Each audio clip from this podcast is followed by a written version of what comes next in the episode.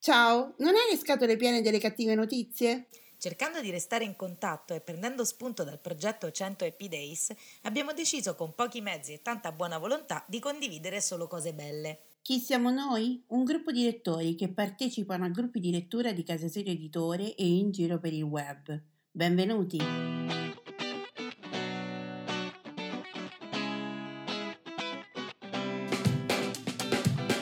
Ciao, sono Simona da Rocchi di Papa. Ciao, sono Irene da Barcellona. Mentre stavamo realizzando una puntata di un podcast per Casaserio Editore, abbiamo dovuto coinvolgere gli amici per dare una risposta particolata a un nostro ascoltatore e ci siamo resi conto che la risposta collettiva funzionava. E così abbiamo deciso di intraprendere questo percorso per rallegrare la giornata di tutti con un buon pensiero. Sono appunti, pensieri sparsi, sfoghi o ricordi, non necessariamente parlano di libri, sono un modo per sentirsi e lasciare un messaggio in bottiglia a chiunque voglia accoglierlo. Ci siamo ispirati al lavoro fatto da Alessandra Pagani con il suo 100 Happy Days sull'omonimo gruppo Facebook. E questa è la 58ª puntata di Vocità d'Italia. Buon ascolto!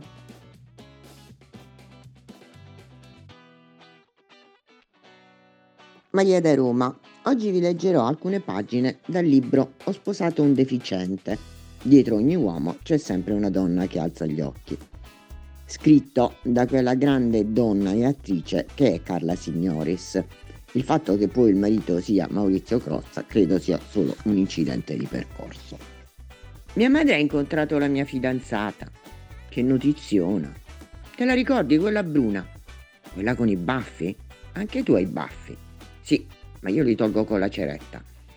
E lei li schiarisce e poi li usa come cantarifrangenti in autostrada. Sei solo gelosa. Sai come si dice, donna baffuta punge. Scema! Sto scherzando, scusa. Lei e mia madre sono ancora molto affezionate. Sono affezionate solo perché lei è una ex. Beh, sono contento che mia madre abbia buoni rapporti con le mie ex. Ciao, a domani. Ciao, sono Alessandra e questi sono i 100 Happy Days. Ogni giorno, per 100 giorni, troviamo insieme qualcosa per cui essere felici e grati nel qui e ora. Oggi volevo ringraziarvi di cuore per aver ricordato quanto i libri nell'infanzia impattano sulla formazione di una persona e del carattere di questa persona e quanto i libri siano proprio delle porte di fuga grazie al fatto che ci fanno accedere al mondo dell'immaginazione e del sogno. Mi avete ricordato un mio vecchio progetto che non si è mai concretizzato, che era quello di creare dei percorsi, dei laboratori di lettura anche per bambini, non solo quelli che io faccio, i cerchi, gli speed book date per gli adulti, ma farlo anche per bambini. Però non l'ho mai fatto perché mentre posso invitare voi adulti a riunirci in una libreria o in un bar a parlare di un libro o di più libri e posso anche dirvi facciamo le foto, le mettiamo su internet oppure registriamo, ci vediamo via chat, cioè noi adulti possiamo decidere tante cose, tanti mezzi, coi bambini io personalmente Alessandra Pagani, che alla fine non sono nessuno, non posso farlo, nel senso che non sono una scuola, non sono un ente certificato del Ministero dell'Istruzione. A che titolo inviti questi bambini per parlargli di libri? Allora, certo, se io fossi una scrittrice per bambini, hai il tuo libro pubblicato per bambini e li inviti a parlare di quello, ma io non voglio fare questo genere di attività. Io vorrei semplicemente coinvolgerli per aiutarli nei loro percorsi di lettura, perché non è facile avere accesso ai libri, perché non tutte le famiglie si possono permettere di comprarle e è vero che esistono le biblioteche, ma intanto in Italia non è che tutte le biblioteche di tutti i paesi esistono, sono aperte o hanno libri per bambini. Secondo, ci sono molte più famiglie di quello che pensiamo che non sanno accedere alla biblioteca, nel senso che devono essere le maestre a scuola a spiegare ai bambini come si prendono i libri in biblioteca, perché non tutte le famiglie riescono a farlo dall'interno, per cui avere un percorso parallelo esterno alla scuola dove possano essere consigliati studiati anche dei libri più scanzonati, anche con le parolacce, che facciano ridere, che siano quelli di Corsari, di appunto dell'orrore, cioè che non siano le cose di scuola, ma che siano delle robe divertenti, coinvolgenti. Secondo me potrebbe essere veramente tendere una mano a chi vive delle situazioni problematiche in casa, perché gli dai uno strumento che gli permette di isolarsi e di sognare, e gli dai anche un filo di speranza, perché comunque grazie all'immaginazione puoi andare, cioè l'essere umano è l'essere umano perché ha capacità di creare e di immaginare. Quindi mi piacerebbe tanto, però l'unica cosa che mi avevano detto dove potrei invitare dei bambini, anche col fatto che sono minorenni, c'è tutto insomma il tema giustissimo della tutela del minore, è creare un'associazione culturale e proporre dei percorsi di lettura che a quel punto possono anche essere fatti da me con un gruppo di lettura dove si suggeriscono libri per bambini, si danno, cioè poi lì uno se lo può inventare come vuole, io ho tantissime idee, però l'unica formula proprio dove giuridicamente non ci sono, insomma c'è tutto un tema dietro un po' complicato, è quella dell'associazione culturale, a meno che poi uno, cioè è dato per scontato che io non possiedo una libreria, perché se tu hai una libreria ovviamente puoi invitare, fare degli incontri, che non sono uno scrittore, date tutte queste premesse per bambini.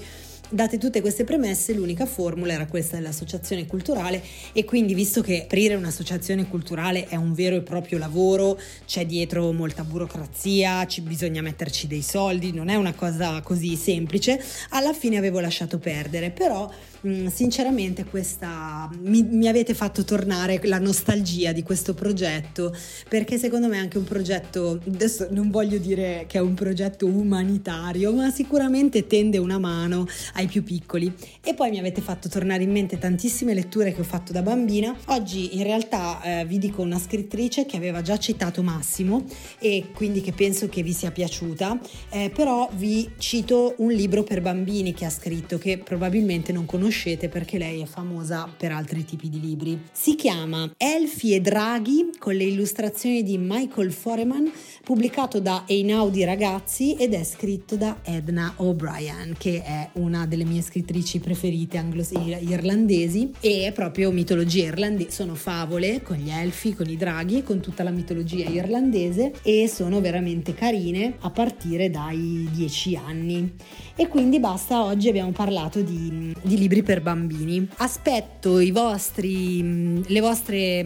storie di letteratura dell'infanzia, cosa leggevate da bambini, aspetto le vostre poesie, storie sulla poesia, se leggete poesia o no, e anche sempre quelle sul diario, che sono assolutamente aperte. Ciao a tutti e a domani. Ciao ciao. Ciao, sono Simona da Rocchi di Papa, anni 70. È la mia generazione ed è una generazione di mezzo, divisa fra storie e tecnologia. Noi siamo quelli che hanno visto entrare dalla porta per la prima volta il Commodore, che anticipava i moderni PC, ma siamo anche cresciuti con storie molto belle se viste dagli adulti, ma terribili per noi ragazzini. Morte, dolore, disperazione, mai una gioia. Siamo stati sotto i mari con Verne, a rischiare la vita ben sapendo che Capitan Nemo non ci avrebbe lasciato andare mai, pianto con il principe felice di Wilde, oppure siamo stati a consolare Joe per la morte della sorella con la Alcott, ad ascoltare storie mai una gioia della maestrina della penna rossa di cuore, fino alla balena di Pinocchio che aveva aperto un condominio nello stomaco. Eppure siamo venuti su bene. Abbiamo visto arrivare i cartoni animati stranieri sulle televisioni private italiane, commentati da gente che parlava con un pupazzo rosa, ed è forse da lì che viene il mio odio per questo colore. Con cartoni animati mai una gioia pure qui, tant'è vero che sospetto che ci fosse un complotto internazionale per farcela pesare, e così dai e giù con Remy, a cui succedeva qualsiasi cosa, alla povera piccola che tra tante disgrazie si ritrovava in montagna con un nonno burbero e in città un'istitutrice simpatica come la morte. E che dire di Candy Candy e Lady Oscar? una orfana, l'altra che non poteva essere se stessa, insomma una tragedia. Per cui a tutti quelli che si domandano come una come me a 8 anni potesse aver trovato divertente e bello Orgoglio e pregiudizio, ecco, se alzo il sopracciglio in senso di disappunto un motivo c'è. E se più tardi mi sono appassionata alla figlia del capitano con tutti i nomi impronunciabili russi, non c'è proprio da stupirsi. Eh sì, signori miei, a conti fatti, poche delle disgrazie russe o anche la lunghissima, troppo lunga, morte di Madame Bovary potrà eguagliare un'infanzia che già ci preparava la nuova novella. Siamo nati troppo presto. Se avessimo aspettato un po', avremmo avuto Harry Potter oppure una sequela di Young Adult e via dicendo. Tutta letteratura che, a conti fatti, non sempre ci avrebbe insegnato l'italiano. Ricordo di aver letto alcuni Young Adult che erano scritti in un modo da far rabbrividire anche un morto. Ma sicuramente ci avrebbero divertito. Ciao, sono Simona, sono della generazione degli anni 70 e sono una sopravvissuta. Ciao a tutti, sono Marina da Roma. Qualche giorno fa vi dissi che ho una scarsa conoscenza di romanzi scritti nella forma letteraria del diario. A parte il diario di Anne Frank, non ho un'esperienza di letture di questo tipo. E allora mi chiedevo invece con gli epistolari come siete messi, perché io anche lì sono un po' all'asciutto, devo dire. A parte le lettere, tra virgolette, studiate al liceo, e non parliamo della traduzione di quelle di Seneca a Lucilio, se no mi metto a ridere di nuovo pensando al brano letto da Simona l'altro giorno. Ma a parte, dicevo, le lettere studiate al liceo, come che so, quelle di Jacopo Ortis, Va da sé, I dolori del giovane Werther, tutta quella roba lì, devo dire che ho sempre pensato che i romanzi epistolari potessero non coinvolgermi del tutto, e devo dire che questo mio pregiudizio è stato smentito qualche anno fa, quando sempre con il gruppo di lettura To Readers ho letto Così violentemente dolce, che è una raccolta di lettere politiche scritte da Julio Cortázar ad amici, colleghi, scrittori, persone influenti. Sono lettere che devo dire mi hanno sorpreso molto, in positivo naturalmente, perché da questi sfoghi scritti da Cortázar emerge proprio il suo vero io, la sua sensibilità, la delicatezza dei suoi sentimenti, la sua onestà intellettuale. Quindi oggi volevo leggervi un brano tratto da una di queste lettere, quella datata 29 ottobre 1967, scritta al poeta e saggista Roberto Fernández Rétamar, ed è una lettera scritta proprio qualche settimana dopo la morte di Che Guevara. Voglio dirti questo: non so scrivere quando qualcosa mi ferisce a tal punto. Non sarò mai uno scrittore professionista pronto a produrre ciò che si aspetta da lui, quello che gli chiedono o quello che lui stesso si chiede disperatamente. La verità è che la scrittura, oggi e di fronte a questo, mi sembra la più banale delle arti, una specie di rifugio, di dissimulazione quasi, la sostituzione dell'insostituibile.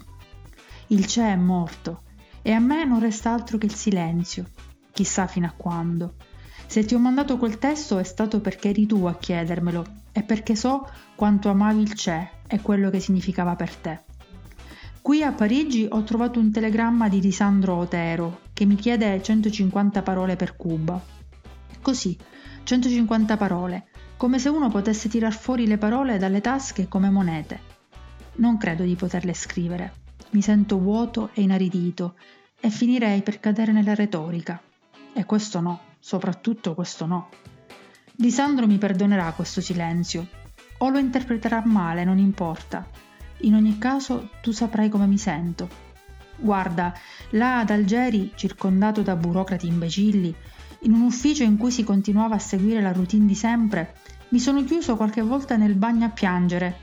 Dovevo chiudermi in bagno, capisci? Per stare solo, per potermi sfogare senza violare le sacrosante regole del quieto vivere in un'organizzazione internazionale.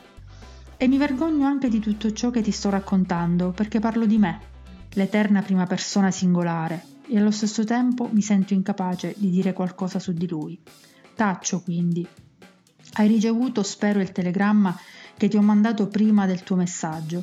Era l'unico modo che avevo per abbracciarti, per abbracciare te e Adelaida e tutti gli amici della casa.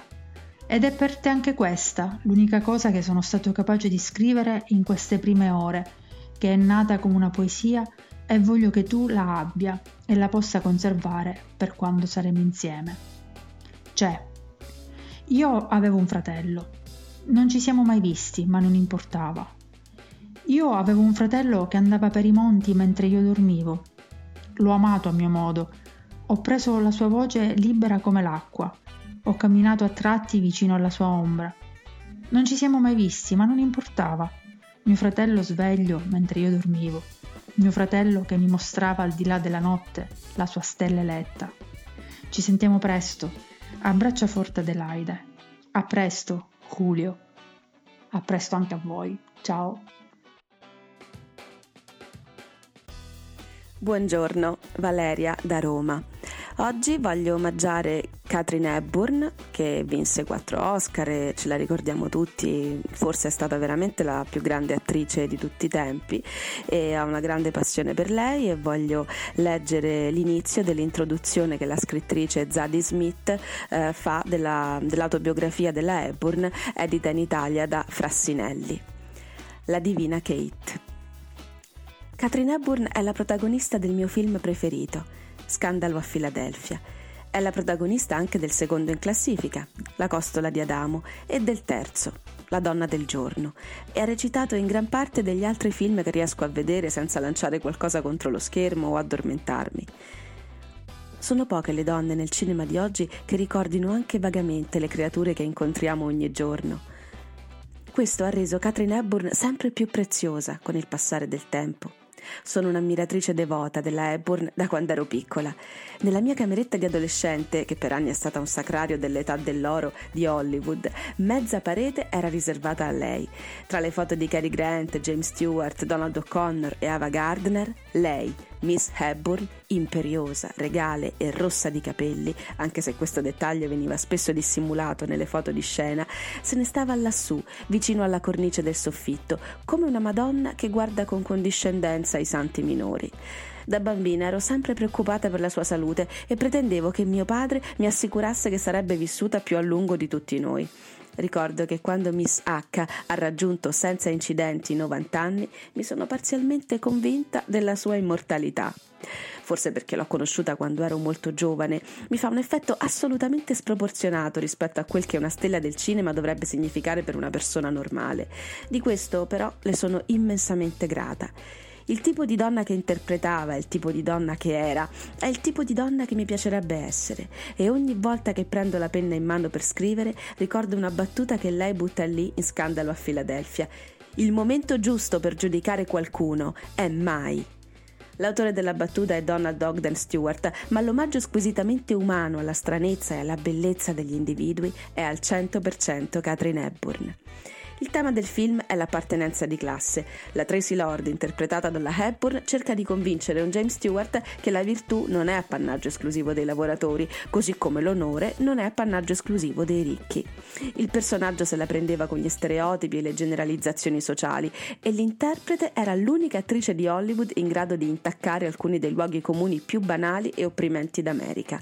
Ogni volta che Hollywood credeva di sapere che cosa fosse una donna, un nero, un intellettuale, oppure di sapere che cosa significasse sexy, la Hepburn se ne usciva con un nuovo film che ribaltava i luoghi comuni, presentando qualcosa di irriducibilmente unico e personale.